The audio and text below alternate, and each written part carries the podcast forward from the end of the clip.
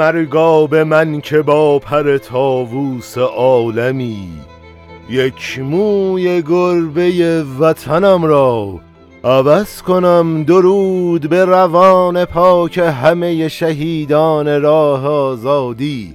درود به همه ملت شریف ایران. شما شنونده 65 مین اپیزود پادکست ایران و انقلاب هستید که در روز شنبه هفتم بهمن ماه 1402 با روایت من. مجتبا شایسته منتشر میشه.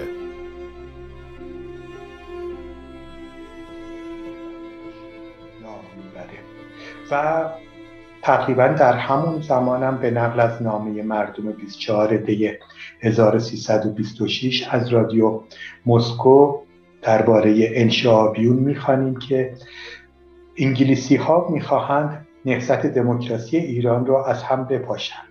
خلیل ملکی با انگلیس ها مربوط است. یعنی با دشمنی کامل هم حزب توده و هم به اصطلاح برادر بزرگتر با منشعبین از حزب که تا چندی پیش از اون در داخل یک مجموعه فعالیت داشتند برخورد شد. و این واقعا یه اتفاق قابل تعملیه که بایستی از زوایای مختلف آسیب شناسی بشه. یعنی چطور چهره هایی که بعضا مثل خود خلیل ملکی جزو 53 نفر بود از رهبران حزب توده بود در سالهای قبل به سادگی و با یک چرخش قلم به مزدور امپریالیست عوامل انگلیس و اینها متهم میشه. در برابر این دشمنی ها این انات ها ما آن سوی قضیه نوعی در حقیقت قدیس سازی از خلیل ملکی و خب ما توی اپیزود قبل داستان گسترش حزب توده پس از سازماندهیش رو توی شمال ایران روایت کردیم و کار روایت رو به جایی رسوندیم که نخستین کنگره مرکزی حزب یه تصمیمات جدید می‌گیره و برنامه مربوط به اون کنگره رو تصویب می‌کنه. و یادمونه دیگه برنامه از نظر محتوا سوسیالیستی بود اما یه شکل مشروط خواهانه بهش داده بودن. حالا وقتشه که بریم سراغ بقیه ماجرا و داستان گسترش حزب توده توی جنوب ایران رو روایت کنیم و ببینیم که اقدامات حزبی چه تأثیری می‌تونه روی قدرت حاکمیت و صاحبان ثروت و قدرت توی اجتماع داشته باشه. کنگره بعد از تصویب برنامه میاد یه کمیته مرکزی نه نفره رو به همراه یه کمیسیون تفتیش یا همون بازرسی که یازده نفر عضو اون بودن انتخاب می‌کنه. من از اسم اعضا و خلاصه زندگی نامه این افراد. برای اینکه روال پادکست توی مسیر درستی باشه میگذرم و خوندن جزئیات این موارد رو اگر علاقه مند هستید از طریق کتاب به عهده خودتون می‌گذارم. اما بریم سراغ ترکیب رهبری حزب بعد از برگزاری نخستین کنگره. رهبری حزب عمدتا از بین نسل جوان روشنفکر فارسی زبان تهران بود. سی و یک عضو کمیته مرکزی و چهار کمیسیون دیگر شامل هفت استاد شاغل و سابق دانشگاه چهار مهندس چهار کارمند عادی چهار معلم شاغل و سابق دو نویسنده و مترجم دو حقوقدان دو مدیر دبیرستان یک قاضی پزشک کارگردان تئاتر بازیگر و داروساز سابق و درودگر بود. 25 نفر از این افراد تحصیل تحصیلات عالیه داشتند از آلمان فرانسه و شوروی. متوسط سن 31 نفر از اعضا کمتر از 36 سال بود. همه هم مسلمون بودند به غیر از دو نفر. خب من دیگه وارد جزئیات بقیه ترکیب نمیشم ولی می‌تونیم حدس بزنیم دیگه. از همه اقشار فرهنگی قومیتی و زبانی توی کمیته مرکزی و کمیسیون ها حضور داشتم. اما توی ماههای اولیه بعد از نخستین کنگره حزبی حزب توده همچنان به گسترش سریع خودش ادامه می‌داد و به سمت استانهای جنوبی ایران حرکت می‌کرد. حزب توی همه 44 شهری که جمعیت بیش از 20 هزار نفر داشتن و توی 32 شهر با جمعیت بیش از ده هزار نفر شعباتی رو دایر می‌کنه. نکته جالب ماجرا اینجاست که فعالیت حزب صرفا توی مراکز عمده شهری مثل یزد و زاهدان و دسفول نبود بلکه توی مناطق صنعتی کوچیک مثل آقاجاری، رام هرمز، بندر ماهشهر و دشت مینان هم عضوگیری کرده بود. شش روزنامه ایالتی هم راه اندازی کرده بودند و این گسترش حزبی به قدری زیاد بود که روزنامه رهبر. توی سال 1324 تونست اعلام کنه که اکنون می توانیم بگوییم که یک حزب واقعی در سطح ملی با شعبات سازمان یافته و دایر در ایالات شمالی و جنوبی ایران هستیم. اما حزب قدرت خودش رو با برگزاری تظاهرات های خیابانی بزرگتر به حکومت مرکزی نشون میده. توی مهر 1323 در اعتراض به امتناع حکومت در انعقاد قرارداد نفتی با شوروی یه میتینگ های عمومی رو توی 22 شهر سازماندهی می‌کنه. به گفته سفارت امریکا توی اجتماع در مقابل مجلس ایران بیشتر از 35 هزار نفر به صورت سازمان یافته شرکت کرده بودند. نیویورک تایمز گزارش میده که این اجتماع علت اصلی سقوط دولت توی روزهای آتی بود. یادمونه داستان این اتفاق رو به صورت خلاصه توی اپیزود 60 و 61 روایت کردیم. من یه گریزی بزنم بعد بریم سراغ بقیه روایت. ما داستان تظاهرات مقابل مجلس رو به خاطر اهمیتش توی ویژه برنامه ملی شدن صنعت نفت روایت می‌کنیم. اما اینجا من یه نکته حزبی دارم. چطور شد ما توی دو اپیزود قبل گفتیم که حزب توده به خاطر استثمار ایران توسط شرکت های خارجی توی صنعت نفت اعتراض کرده حالا چی شده که این حزب دنبال یه امتیاز نفتی برای شوروی افتاده؟ یه سوال دیگه که الان ذهنم رو درگیر کرد اینه که حزب توده برای حفاظت از منافع توده تشکیل شده بود. یا استفاده از توده برای رسیدن یک کشور خارجی به یه امتیاز نفتی و منافعش. به نظرتون این رفتار حزب توده نمی‌تونه سوء استفاده از عموم مردم برای رسیدن به هدفهای خودش باشه؟ یادمونه دیگه توی اپیزود 58 و 59 اشاره کردیم که حزب توده به صورت مالی از طرف شوروی حمایت شده بود و به همین دلیل هم یه دی اومدن از این حزب جدا شدن و یه حزب دیگر رو تأسیس کردن بگذریم. اما توی اجتماع بعدی که به مناسبت بزرگداشت روز مشروطه توی 14 مرداد سال 1324 تشکیل شد حزب توده توی بیشتر از 20 شهر راهپیمایی عمومی ترتیب داد. یه روزنامه غیر توده‌ای می نویسه که توی راهپیمایی تهران نزدیک به چهل هزار نفر شرکت کرده بودند. اما توی تظاهرات روز کارگر یعنی اول ماه می سال 1946 یا همون 11 اردیبهشت سال 1325 حزب توده و شورای متحده توی همه مراکز مهم حتی توی شهرهای محافظه کار جنوب مثل کرمان راهپیمایی های خیابانی ترتیب میده. آبراهامیان میگه یه روزنامه غیر تودهی عنوان کرده که توی اون راهپیمایی بیشتر از 60 هزار نفر شرکت کرده بودند. حالا حزب توده هم اسمن و هم واقعا به شکل حزب توده ها در اومده بود اما گزارشگر نیویورک تایمز تحت تاثیر این اجتماعات پیش بینی کرده بود که حزب توده و متحدانش می‌تونن توی یه انتخابات بیشتر از چهل درصد آرا رو کسب کنن. از طرف دیگه به این نکته هم اشاره می‌کنه که حزب توده عموم مردم رو داره تشویق می‌کنه که سیاسی فکر و عمل کنن.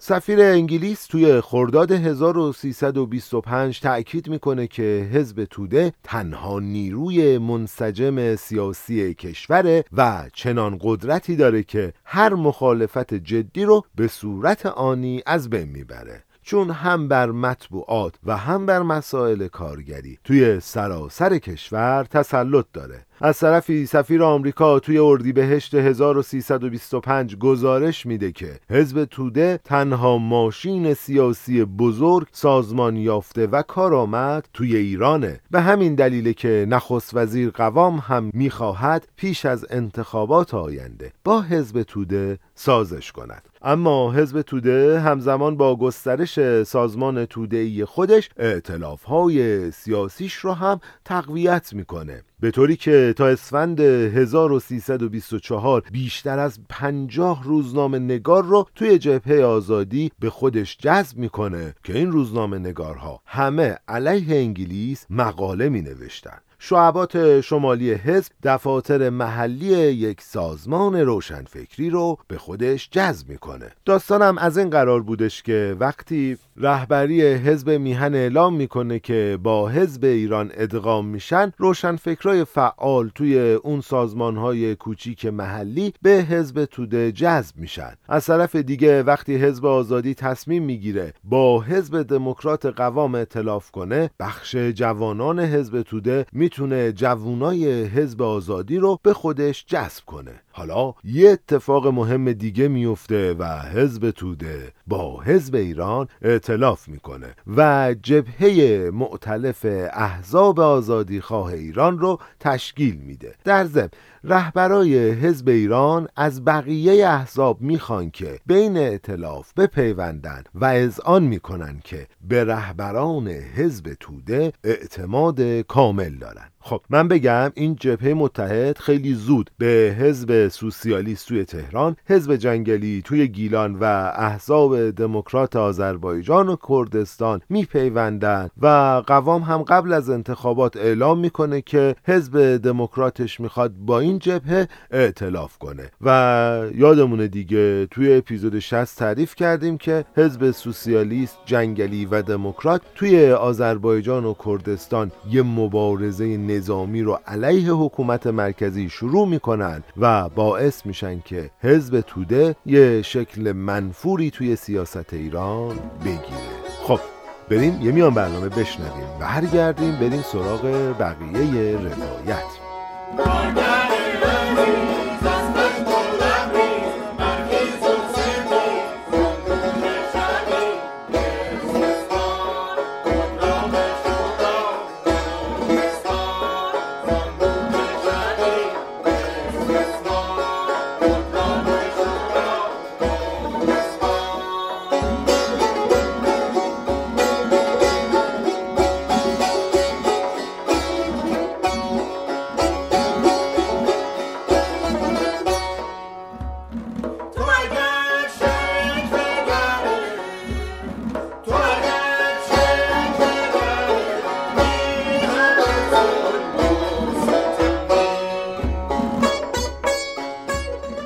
اگه بخوایم متوجه رشد حزب توده توی ایران بشیم به این نکته اشاره می‌کنیم که سازمان های منطقه‌ای حزب توی تهران شیراز و یزد که به صورت سنتی محافظ کار بودن و حتی توی استانهای نفتخیز جنوب رشد چشمگیری داشتند این گسترش حزبی به صورتی بود که دومین کنگره حزب با 192 نماینده برگزار میشه یا پنجمین سالگرد تأسیس حزب رو با ترتیب دادن یه اجتماعی پرشور با حضور 100 هزار نفر جشن می‌گیرند حتی روزنامه رهبر ادعا می‌کنه که این بزرگترین اجتماع غیر دولتی توی تاریخ خاور میانه است. این نکته رو بگم که سازمان تهران یه افرادی رو به روستاهای اطراف شهر کرج شهریار و ورامین میفرسته تا به تشکیل اتحادیه های روستایی کمک کنند سفیر انگلیس توی گزارش تابستون سال 1325 هشدار میده که حزب توده داره با ترغیب روستایی های محلی به خودداری از دادن سهم اربابان و حکومت از محصول جمعآوری شده تأمین آزوقه برای تهران رو به خطر میندازه. خب الان فکر می‌کنم اهمیت یه حزب سازمان یافته رو توی وقایع اجتماع بهتر بتونیم. بفهمیم. اما توی شیراز نخستین شعبه حزب توده در فروردین سال 1323 با درخواست هیئت تحریریه نشریه روشنفکری اقیانوس با پیوستن به حزب توده تأسیس میشه. حالا حزب توده با پیدا کردن یه پایگاه توی روشنفکرا در صدد سازماندهی مردم محلی برمیاد. یه بخش زنان و یه بخش جوانان هم تشکیل میده. در نتیجه چند اعتصاب موفق توی کارخانجات قند مردش در نزدیکی تخت جمشید راه میفته توی عواست سال 1325 هم افرادی رو برای تشکیل اتحادیه های روستایی و همچنین تشویق به خودداری از دادن سهم اربابان از محصولات کشاورزی به روستاهای اطراف میفرسته. حالا اعیان برای اینکه با این کار حزب توده مبارزه کنند به صورت رایگان به توزیع غذا، پوشاک و سوخت بین روستایی ها می‌پردازند. پرورشگاه و درمانگاه می‌سازند و یه سازمان محلی به نام حزب حسینی تشکیل دادن. اونا میان ملاهای محلی رو اجیر می‌کنن تا بالای منبر بگن که حزب توده خواهان لغو تعدد زوجات و با گرفتن فتوا ادهی رو برای آتش زدن باشگاه حزب توده تشویق می‌کنن. اما کنسول انگلیس گزارش میده که این اقدامات اعیان شیراز راه به جایی نمی‌بره. خب در واقع این موضوع دو تا علت اصلی داشت. اول حزب توده خیلی ماهرانه. حملاتش رو به سمت ابراهیم قوام معطوف می‌کنه. دوم اینکه بین خود بزرگای محلی مخصوصا ابراهیم قوام ناصر قشقایی و والی فارس درگیری های زیادی وجود داشت و اونا هیچ اتحادی با هم نداشتن.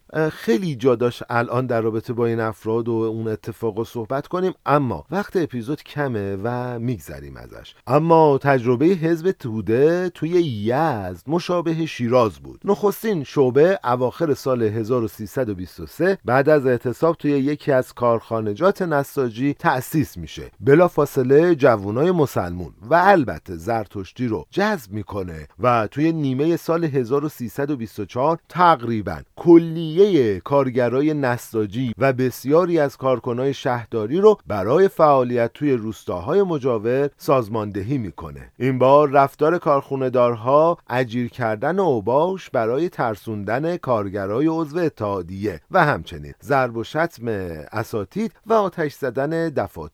حزب بود. حالا کنسول انگلیس توی کرمان گزارش میده که در نتیجه فعالیت های سازمان یافته توی یزد 70 درصد کارگرها تحت تاثیر حزب توده قرار گرفتن و به عضویت اون در اومدن. جالب اینجاست که توی یک قسمت دیگه اون گزارش اومده که کارخونه دارهای زرتشتی به دنبال گرفتن تابعیت انگلیس هستند و بسیار ترسیدن. توی ادامه گزارش می‌بینیم که کنسول میگه اقدامات حزب توی یز روی مردم منفعل کرمان اثر گذاشته و راننده های کامیون رفتگرای شهر و روشنفکرا رو به تشکیل حزب توده توی کرمان تشویق کرده. جالب اینجاست توی مراسم اول ماه می یا همون 11 اردیبهشت سال 1325 هزار نفر از مردم کرمان توی اون راهپیمایی شرکت می‌کنن.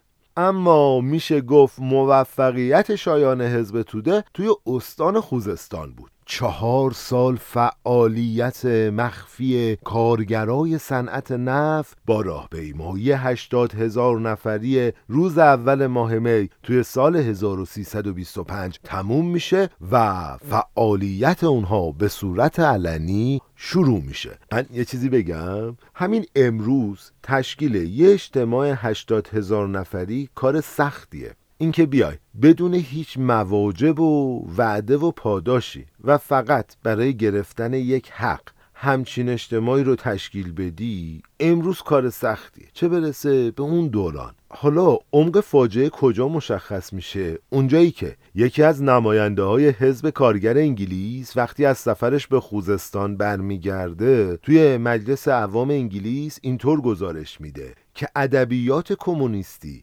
کارگرها رو تحت تأثیر خودش قرار داده. به صورتی که 81 هزار نفر مایل به مشارکت جدیتری توی کارهای حزبی هستند که البته باید به این موضوع توجه ویژه کرد. حالا حزب توده بعد از رهبری یه سلسله اعتصاب نفتی توی اردی بهشت و خرداد قدرت خودش رو توی تیر ماه سال 1325 با یه اعتصاب 65 هزار نفری توی خوزستان به نمایش می‌ذاره. این بزرگترین اعتصاب صنعتی توی تاریخ خاور میانه بود. سه روز درگیری خیابونی که نتیجه اون کشته شدن 19 نفر و زخمی شدن 300 نفر بود. داستان این اعتصابات رو هم توی ویژه برنامه ملی شدن صنعت نفت مفصل بیان می‌کنیم. اما من می‌خوام این قسمت رو با بیانیه یکی از اعضای کابینه انگلیس توی لندن تموم کنم. اون میگه که این فکر رو نمی‌تونم از خودم دور کنم که حزب توده یه حزب انقلابی هست. شاید آن حزب آینده باشد که در صدد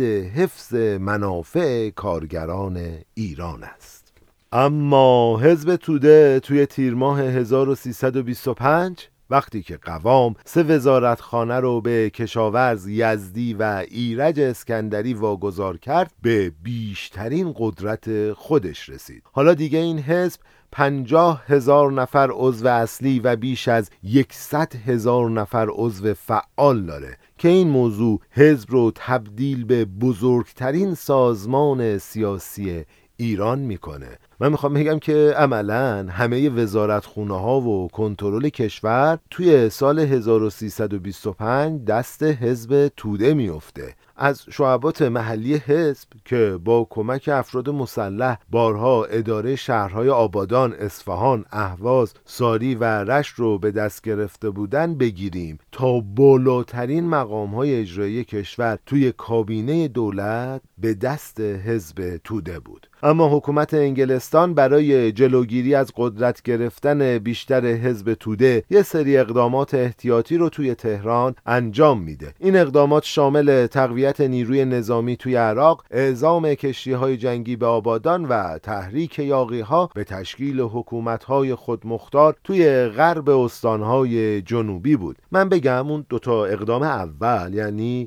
تقویت نیروهای نظامی توی عراق و فرستادن کشتی جنگی مربوط به اعتصابات نفت هست. ما دوباره توی ویژه برنامه ملی شدن صنعت نفت بهش می‌پردازیم و خیلی خلاصه هم بگم حکومت مرکزی و ارتش به قدری ضعیف و بیخاصیت بود که انگلستان با همین اقداماتش تونست کنترل شرکت نفت رو دوباره به دست بگیره. سفیر انگلیس توی جواب به وزارت خارجه انگلیس مبنی بر افشای روابط حزب توده با روسیه می نویسه هنوز نتوانستم مدرک محکمی بین روزها و هسته محکم حزب پیدا کنم. مگر اینکه به یکسان بودن صحبت حزب توده با تبلیغات حزب کمونیست استناد کنم. سازمان و روش های حزب توده طوری هست که نمی شود بین آنها شکاف انداخت. حمله مستقیم به آنها به دلیل ارتباط با هسته مرکزی حزب کمونیست روسیه بلافاصله شناسایی و بی اثر می شود. در واقع مسببین حمله شاید خودشان زیان ببینند. بنابراین حمله به این حزب باید غیر مستقیم و با جدا کردن فرد عضو در یک فرصت مساعد صورت بگیرد. من فکر می‌کنم یه خورده این جمله باید بیشتر بررسی بشه. ما خیلی فرصت نکردیم این جمله رو صحت سنجی کنیم و مستقیم مستقیم از کتاب منتقلش کردیم و البته از کارشناس تاریخیمون جلوتر کمک می‌گیریم. نکته هم اینه دیگه اول متن میگه که من ربطی بین حزب توده و حزب کمونیست پیدا نکردم اما تو عبارت بعدیش تصریح می‌کنه که حزب توده با حزب کمونیست مرتبطه و حمله به حزب توده به همین خاطر بی اثر میشه. خب به نظرم همینجا روایت رو متوقف کنیم. ما توی اپیزود بعدی به سراغ پایگاه های طبقاتی و قومی حزب توده میریم و داستان سرکوب و احیای این حزب رو می‌ذاریم. همزمان با روایت ویژه برنامه ملی شدن صنعت نفت جلو می‌بریم. من بگم دیگه ما به خاطر سیر اتفاقات مجبوریم از ترتیب کتاب ایران بین دو انقلاب خارج بشیم و واقعا امیدوارم که بتونیم مطالب رو با یه طبقه بندی درست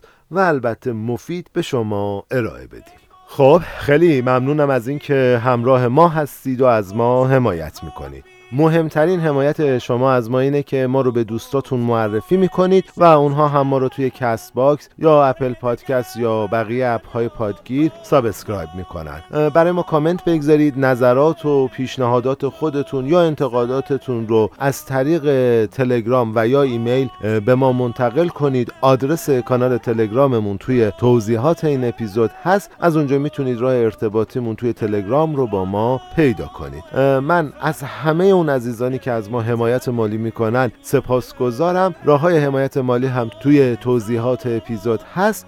هم لینک رمز ارز هم شماره کارت و هم آدرس صفحه هامی باشه پادکست ایران و انقلاب. من از همه دوستانی که توی تولید این اپیزود همراه من بودن سپاسگزارم. متن این اپیزود رو خودم نوشتم. احمد اسداللهی بازبینی روی متن کرده. از محمد حسین منصوری عزیز بابت انتخاب موسیقی سپاسگزارم و در نهایت سرکار خانم آیه آقاخانی هم توی تولید ادیت میکس و انتشار این اپیزود همراه من بوده. از همه این عزیزان صمیمانه سپاسگزارم و می‌دونیم دیگه ما پادکست ایران و انقلاب رو منتشر می‌کنیم برای عزت اقتدار و سربلندی میهنم ایران.